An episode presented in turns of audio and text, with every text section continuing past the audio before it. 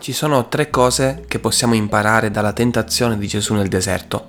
Oggi ti parlerò della seconda. Buongiorno, io sono Claudio, sei la benvenuta, sei il benvenuto nel Bibbia Caffè numero 146. Ogni lunedì mattina sono qui a tenerti compagnia con uno o più versi della Bibbia accompagnati da una breve riflessione. Se non l'hai ancora fatto ti invito a unirti al mio canale e attivare la campanella delle notifiche. Ma come sempre, prima di andare oltre, ecco la nostra sigla.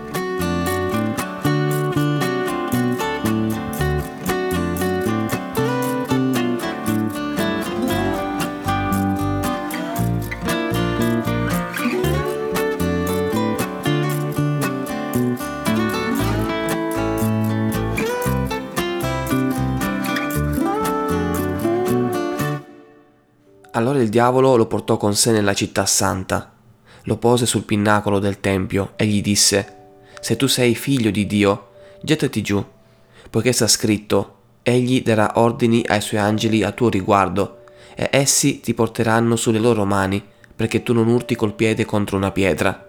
E Gesù gli rispose, è altresì scritto, non tentare il Signore Dio tuo. Ho aperto dal Vangelo di Matteo, capitolo 4, versetti dal 5 al 7. Nel precedente episodio abbiamo visto come il diavolo attacca Gesù nel momento in cui era più fragile, cioè quando dopo 40 giorni e 40 notti alla fine ebbe fame. E questa è una delle tecniche di attacco del nemico, cioè sfruttare le aree sensibili della nostra vita, quelle in realtà oggettivamente più fragili. In questo episodio oggi vediamo invece come è il diavolo stesso a procurare l'occasione di peccato. Leggiamo infatti, e allora il diavolo lo portò con sé nella città santa. Sappi che il nemico della nostra anima è costantemente impegnato nello sfruttare, diciamo, le nostre debolezze, le nostre insicurezze, ma è anche molto impegnato nel creare occasioni, diciamo, ex novo, quindi cose che non esistevano prima, è impegnato a creare circostanze e situazioni per poter distruggere la nostra vita. Ma in questo caso, dopo aver creato l'occasione, in che maniera va a provocare Gesù? È molto importante vedere come in questo caso attacca il nostro Signore. La strategia è sempre la stessa, cioè insinuare il dubbio nella mente di Gesù, se tu sei il figlio di Dio. Ma stavolta rincara la dose e citando il passo della scrittura, vuole spingere Gesù a fare un gesto che porti anche Dio Padre a scendere in campo.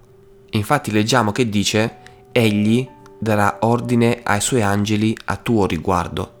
Questo egli, che è scritto nella parola di Dio e che il diavolo cita in questo momento, non è altro che Dio Padre. Quindi in poche parole il diavolo stava provocando Gesù e gli stava dicendo, tu puoi tutto, non ti accadrà alcun male, non hai limiti. Se sei figlio di Dio, tuo padre farà in modo che non ti accada alcun male. Tu puoi contare sulla sua protezione. Vai tranquillo, buttati. Ora, queste parole mi suonano molto, molto familiari e le ho sentite parecchie volte, tantissime volte, troppe volte durante tutto il periodo del Covid. Cristiani infuocati che proclamavano a gran voce sui social network le parole del Salmo 91, che dicevano Tu non temerai gli spaventi della notte, né la freccia che vola di giorno, né la peste che vaga nelle tenebre, né lo sterminio che imperversa in pieno mezzogiorno.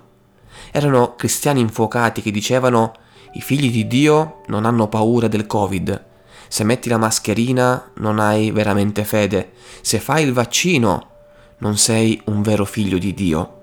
Cristiani letteralmente accecati da un delirio di onnipotenza. Eh sì, un delirio di onnipotenza che era basato su alcuni versi biblici presi dal contesto, senza tenere conto di altri versi biblici e che con questo, tra virgolette, fuoco nel proclamare questa verità influenzavano anche i cuori semplici, che magari erano lì a, a, a capire, a cercare di capire cosa fare e che si sentivano anche giudicati se per caso mettevano la mascherina o non sia mai facevano il vaccino. E sai una cosa? Il passo della scrittura che il diavolo cita a Gesù sono proprio le parole del Salmo 91, che tolte dal loro contesto vengono usate per far compiere degli atti incoscienti da mascherare come gesti di fede. Perché alla fine, se ci fai caso, perché mai Gesù avrebbe dovuto buttarsi giù dalla cima del Tempio?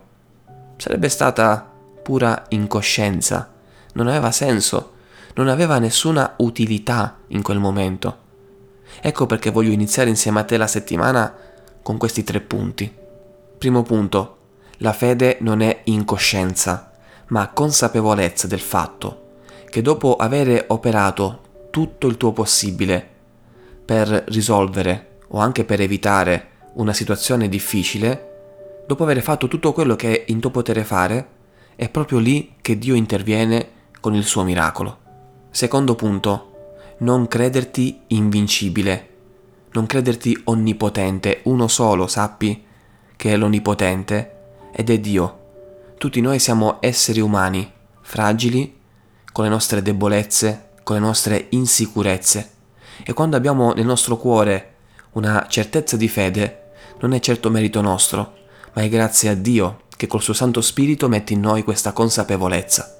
Terzo e ultimo punto, non usare la parola di Dio per far compiere ad altri gesti di, tra virgolette, fede, che poi in realtà non sono altro che dei gesti di incoscienza.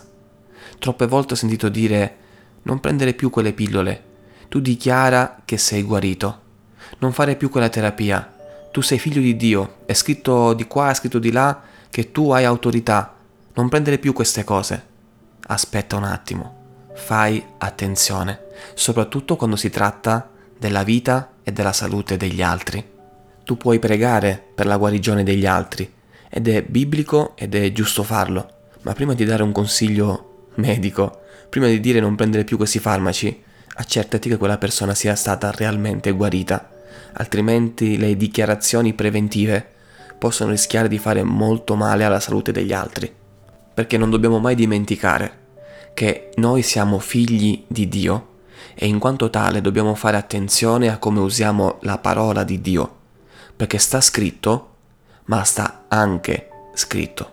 Quindi usiamo prudenza, usiamo sapienza e intelligenza anche quando citiamo la Bibbia. In poche parole, usa la Bibbia responsabilmente. Bene, io ho concluso, ti ringrazio per aver ascoltato questa seconda parte, ti aspetto il prossimo lunedì per la terza e ultima parte di questa serie di riflessioni sulla tentazione di Gesù nel deserto. Se quello che hai ascoltato ti è stato utile, ti invito a seguirmi e ad attivare la campanella delle notifiche. Se stai ascoltando questo contenuto su Spotify o Apple Podcast, ti chiedo di seguirmi anche lì e lasciare una recensione da 1 a 5 per valutare il mio podcast. Inoltre puoi anche seguirmi su Instagram, fratello, trattino basso Claudio, e unirti al mio canale Telegram, fratello Claudio. Trovi tutti i link nella descrizione di questo contenuto. Che Dio ti benedica e alla prossima.